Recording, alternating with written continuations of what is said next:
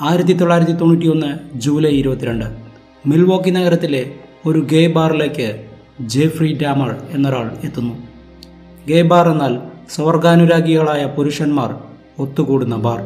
അവിടെ എത്തിയ ജെഫ്രി മൂന്ന് പുരുഷന്മാരെ സമീപിച്ച് നൂറ് ഡോളർ ഓഫർ ചെയ്യുന്നു. ജെഫ്രിയുടെ ഡിമാൻഡ് ഇതായിരുന്നു തന്റെ കൂടെ തന്റെ അപ്പാർട്ട്മെന്റിലേക്ക് വരണം. കുറച്ച് ന്യൂഡ് പിക്ചേഴ്സിന് പോസ്റ്റ് ചെയ്യണം. ഡിമാൻഡ് കേട്ടതോടെ ഇത് പറ്റിക്കലാണെന്ന് പറഞ്ഞ് രണ്ടുപേർ ഒഴിവായി. പക്ഷേ മുപ്പത്തിരണ്ട് വയസ്സുള്ള ട്രേസി എഡ്വേർഡ്സ് എന്ന് പറയുന്ന വ്യക്തി ജേഫ്രിയുടെ ഡിമാൻഡ് അംഗീകരിക്കുന്നു. ജേഫ്രിയോടൊപ്പം അയാളുടെ അപ്പാർട്ട്മെന്റിലും എത്തുന്നു. ഡോർ തുറന്ന് അകത്ത് കയറിയ എഡ്വേർഡ്സിന് അസഹനീയമായ ഒരു സ്മെൽ അനുഭവപ്പെട്ടു. ഒരു പ്രത്യേക അന്തരീക്ഷമായിരുന്നു ജേഫ്രിയുടെ അപ്പാർട്ട്മെന്റിന് കുറെ ഹൈഡ്രോക്ലോറിക് ആസിഡിന്റെ ബോക്സുകൾ തറയുടെ ഒരു മൂലയ്ക്കായി നിരത്തി വെച്ചിരിക്കുന്നു. ചുറ്റും ഒന്ന് നോക്കുന്നതിനിടയിൽ പെട്ടെന്ന് ജേഫ്രി എഡ്വേർഡ്സിന്റെ കയ്യിൽ കൈവിലങ്ങിട്ട് പൂട്ടാൻ ശ്രമിക്കുന്നു. ഇരു കൈകളും ലോക്ക് ചെയ്യാൻ കഴിഞ്ഞില്ലെങ്കിലും എഡ്വേർഡ്സിന്റെ ഒരു കൈയിൽ വിലങ്ങ് ലോക്കായിരുന്നു. എന്താണ് നിങ്ങൾ ചെയ്യുന്നതെന്ന് ദേഷ്യത്തോടെ ചോദിച്ച എഡ്വേർഡ്സിന് നേരെ ഒരു മൂർച്ചയേറിയ കത്തി ചൂണ്ടിക്കൊണ്ട് മര്യാദയ്ക്ക് റൂമിനകത്തേക്ക് വന്ന് ന്യൂഡ് പിക്ചേഴ്സിന് പോസ്റ്റ് ചെയ്യാൻ ജേഫ്രി ആജ്ഞാപിക്കുന്നു. ഭയന്നുപോയ എഡ്വേർഡ്സ് ജേഫ്രിയുടെ ബെഡ്റൂമിനകത്തേക്ക് കയറി. റൂമിനകത്തെ ചുമരുകൾ മുഴുവൻ പല പുരുഷന്മാരുടെയും ന്യൂഡ് പിക്ചേഴ്സ് ഒട്ടിച്ചു വെച്ചിരിക്കുന്നു. റൂമിലൊരു ടി വി ഉണ്ട്. അതിൽ ഹൊറർ മൂവി ഓടിക്കൊണ്ടിരിക്കുന്നു. മുറിയുടെ ഒരു കോർണറിലായി വലിയൊരു ഡ്രം ഇരിക്കുന്നത് എഡ്വേർഡ്സിന്റെ ശ്രദ്ധയിൽപ്പെടുന്നു. ആ ഭാഗത്തു നിന്നും അതിരൂക്ഷമായ ഗന്ധമായിരുന്നു വന്നുകൊണ്ടിരുന്നത്. ജേഫ്രി എഡ്വേർഡ്സിന് നേരെ കത്തി ചൂണ്ടിക്കൊണ്ട് വസ്ത്രങ്ങൾ അഴിച്ചു മാറ്റാൻ പറഞ്ഞു. എഡ്വേർഡ്സ് ഉടനെ ഷർട്ട് അഴിച്ചു മാറ്റി. പാൻസ് അഴിക്കുന്നതിന് മുന്നായി തന്റെ കയ്യിലണിയിച്ച വിലങ്ങഴിക്കാൻ എഡ്വേർഡ്സ് ജേഫ്രിയോട് പറഞ്ഞു.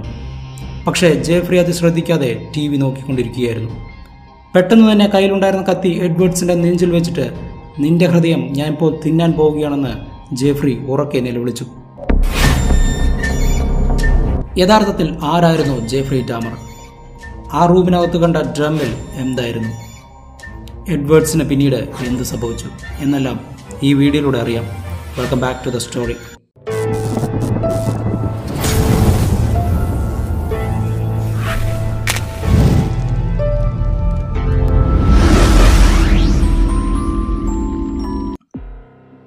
കത്തിവെച്ച ജേഫ്രി പലതവണ ആക്രമിക്കാൻ ശ്രമിച്ചെങ്കിലും എഡ്വേർഡ്സ് അതിൽ നിന്നെല്ലാം ഒഴുകിമാറി ഞാൻ നിങ്ങളുടെ സുഹൃത്തല്ലേ? എന്നെ എന്തിനാണ് ആക്രമിക്കാൻ ശ്രമിക്കുന്നത്? ഞാൻ എവിടേക്കും ഓടിപ്പോവാൻ പോകുന്നില്ല എന്നും എഡ്വേർഡ്സ് ആവർത്തിച്ചു പറഞ്ഞു. ഇതോടെ ജേഫ്രി ഒന്ന് ശാന്തനായി. പക്ഷേ ഒരു കിട്ടിയാൽ രക്ഷപ്പെടാനുള്ള തയ്യാറെടുപ്പിലായിരുന്നു എഡ്വേർഡ്സ്. ഒരു ബിയർ കിട്ടുമെങ്കിൽ നമുക്ക് ലിവിംഗ് റൂമിലിരിക്കാം. ഈ റൂമിൽ നല്ല ചൂടാണെന്നും എഡ്വേർഡ്സ് പറഞ്ഞു. ജേഫ്രി അത് സമ്മതിച്ചു. പക്ഷേ അപ്പോഴും വിലങ്ങിന്റെ ഒരറ്റം ജേഫ്രിയുടെ കയ്യിൽ ഭദ്രമായിരുന്നു. രണ്ടുപേരും ലിവിംഗ് റൂമിലെ സോഫയിലിരുന്നു. പറ്റിയ ഒരു സമയത്തിനായി എഡ്വേർഡ്സ് കാത്തിരുന്നു. ഫ്രണ്ട് ഡോർ ലോക്ക് ചെയ്തിട്ടില്ല എന്ന് അയാൾക്ക് മനസ്സിലായി. വാഷ്റൂം യൂസ് ചെയ്യാൻ എഡ്വേർഡ്സ് ജേഫ്രിയോട് സമ്മതം ചോദിച്ചു. ജേഫ്രി ഒന്നും മിണ്ടിയില്ല. എഡ്വേർഡ്സ് വാഷ്റൂമിലേക്ക് പോവാനായി സോഫയിൽ നിന്നും എഴുന്നേറ്റു. ആ നിമിഷം എഡ്വേർഡ്സിന്റെ കൈവിലെങ്കിൽ ജേഫ്രി പിടിച്ചിരുന്നില്ല. ഇത് മനസ്സിലാക്കിയതോടെ എഡ്വേർഡ്സ് ജേഫ്രിയുടെ മുഖത്ത് ശക്തമായി ഇടിക്കുന്നു. ഇടിയുടെ ആഘാതത്തിൽ ജേഫ്രിയുടെ ബാലൻസ് നഷ്ടപ്പെട്ടു.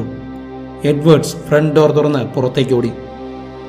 അപ്പോൾ സമയം രാത്രി പതിനൊന്ന് മുപ്പത്. മിൽവോക്കി നഗരത്തിലെ റോഡിലൂടെ ഓടിയ എഡ്വേർഡ്സ് നേരെ ചെന്നെത്തിയത് നോർത്ത് ട്വന്റി ഫിഫ്ത്ത് റോഡിൽ പെട്രോളിംഗ് നടത്തിക്കൊണ്ടിരുന്ന രണ്ട് പോലീസ് ഉദ്യോഗസ്ഥരുടെ മുന്നിലേക്കായിരുന്നു. കൈവിലങ്ങുമായി തങ്ങളുടെ മുന്നിലേക്ക് ഓടി വന്ന എഡ്വേർഡ്സിനെ ആദ്യം ഒരു കുറ്റവാളിയായിരിക്കുമെന്ന് പോലീസ് കരുതിയെങ്കിലും അയാൾ നടന്ന കാര്യങ്ങൾ മുഴുവൻ ആ ഉദ്യോഗസ്ഥരോട് പറഞ്ഞു. ജേഫ്രി ഡാമർ എന്നയാളാണ് തന്നെ ആക്രമിച്ചതെന്നും അയാളുടെ അപ്പാർട്ട്മെന്റ് ഒരു ദുരൂഹത നിറഞ്ഞ സ്ഥലമാണെന്നും അവിടെ വെച്ച് അയാൾ ആരെയൊക്കെയോ കൊല ചെയ്തിട്ടുണ്ട് എന്ന് എനിക്ക് തോന്നുന്നുവെന്നും അഴുകിയ മൃതശരീരങ്ങളുടെ മണം ആ വീടിനകത്ത് മുഴുവൻ ഉണ്ടെന്നും എഡ്വേർഡ്സ് പോലീസിനോട് പറയുന്നു.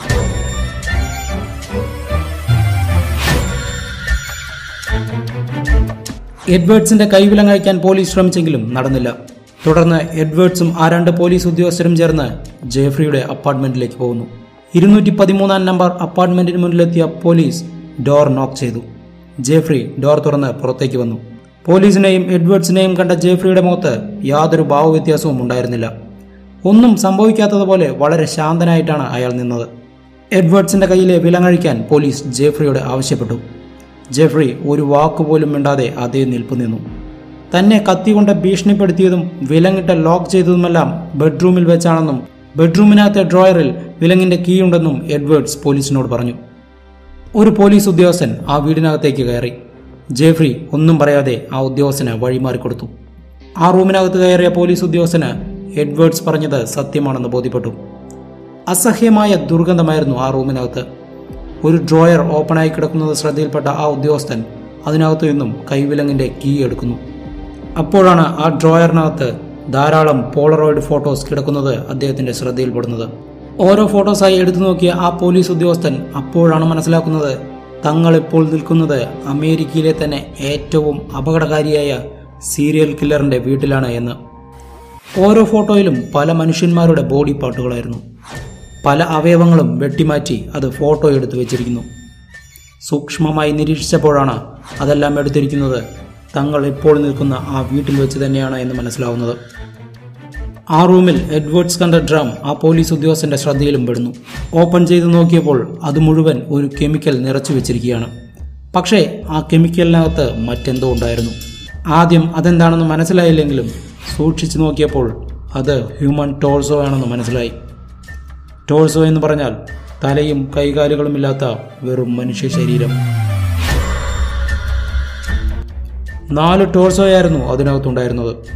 അതായത് എഡ്വേർഡ്സിന് മുന്നായി നാലു പേരെ ജേഫ്രി കൊലപ്പെടുത്തിയിരിക്കുന്നു. പോലീസ് ഉദ്യോഗസ്ഥൻ പെട്ടെന്ന് തന്നെ ആ റൂമിൽ നിന്നും പുറത്തേക്ക് വന്നു. അദ്ദേഹത്തിന്റെ കയ്യിൽ ജേഫ്രി എടുത്ത എല്ലാ പോളറോയിഡ് ഫോട്ടോസും ഉണ്ടായിരുന്നു. ഇത് കണ്ടതോടെ ജേഫ്രി രക്ഷപ്പെടാനുള്ള ശ്രമങ്ങൾ നടത്തിയെങ്കിലും പോലീസ് അയാളെ പെട്ടെന്ന് കീഴടക്കി. കൂടുതൽ പോലീസുകാരെ സ്ഥലത്തെത്താനുള്ള അറിയിപ്പും കൊടുത്തു. മിൽവോക്കി പോലീസിന്റെ ക്രിമിനൽ ഇൻവെസ്റ്റിഗേഷൻ ബ്യൂറോയിലെ മുതിർന്ന ഉദ്യോഗസ്ഥരെല്ലാം സ്ഥലത്തെത്തി. ആ അപ്പാർട്ട്മെന്റ് മുഴുവൻ വിശദമായി പരിശോധിച്ചു. ഇതിൽ ആ വീട്ടിലെ കിച്ചണിൽ നിന്നും നാല് മനുഷ്യരുടെ തലകൾ കണ്ടെത്തുന്നു. കൂടാതെ ബെഡ്റൂമിലെ ക്ലോസറ്റിൽ നിന്നും മൂന്ന് തലയോട്ടികൾ കൂടി ലഭിച്ചു. അതിൽ പെയിന്റിംഗ് ചെയ്തിരിക്കുന്നതായും കണ്ടെത്തി. ഇതോടെ കൂടുതൽ മൃതദേഹങ്ങൾ ആ വീട്ടിൽ ഇനിയും ഉണ്ടാവുമെന്ന് പോലീസിന് മനസ്സിലായി. ഫ്രിഡ്ജിനടിയിലെ ട്രയൽ മുഴുവൻ രക്തം നിറഞ്ഞിരിക്കുന്നത് കണ്ട പോലീസ് ഫ്രിഡ്ജ് തുറന്നതോടെ കണ്ട കാഴ്ച അതിഭീകരമായിരുന്നു. മനുഷ്യ ഹൃദയങ്ങൾ കൈമസിൽ ഭാഗങ്ങൾ തുടങ്ങി തലച്ചോർ വരെ സ്റ്റോർ ചെയ്തു വെച്ചിരിക്കുന്നു. ഇതോടെയാണ് തങ്ങൾ പിടിച്ചിരിക്കുന്നത് ഒരു നരഭോജിയായ സീരിയൽ കില്ലറിനെയാണ് എന്ന് പോലീസിന് മനസ്സിലായത്. ജേഫ്രി കുറ്റസമ്മതം നടത്തുന്നു. ആയിരത്തി തൊള്ളായിരത്തി എഴുപത്തിയെട്ട് മുതൽ ആയിരത്തി തൊള്ളായിരത്തി തൊണ്ണൂറ്റിയൊന്ന് വരെയായി പതിനേഴ് കൊലപാതകങ്ങളാണ് ജെഫ്രി ഡാമർ നടത്തിയിരിക്കുന്നത്. കൊലപാതകങ്ങളെല്ലാം തന്നെ പുരുഷന്മാരായിരുന്നു. ടീനേജിലുള്ള ബോയ്സ് ആണ് കൂടുതലും കൊല ചെയ്യപ്പെട്ടിരിക്കുന്നത്. ആരായിരുന്നു ജെഫ്രി ഡാമർ? എന്തിനായിരുന്നു ഇയാൾ ഈ കൊലപാതകങ്ങളെല്ലാം ചെയ്തത്?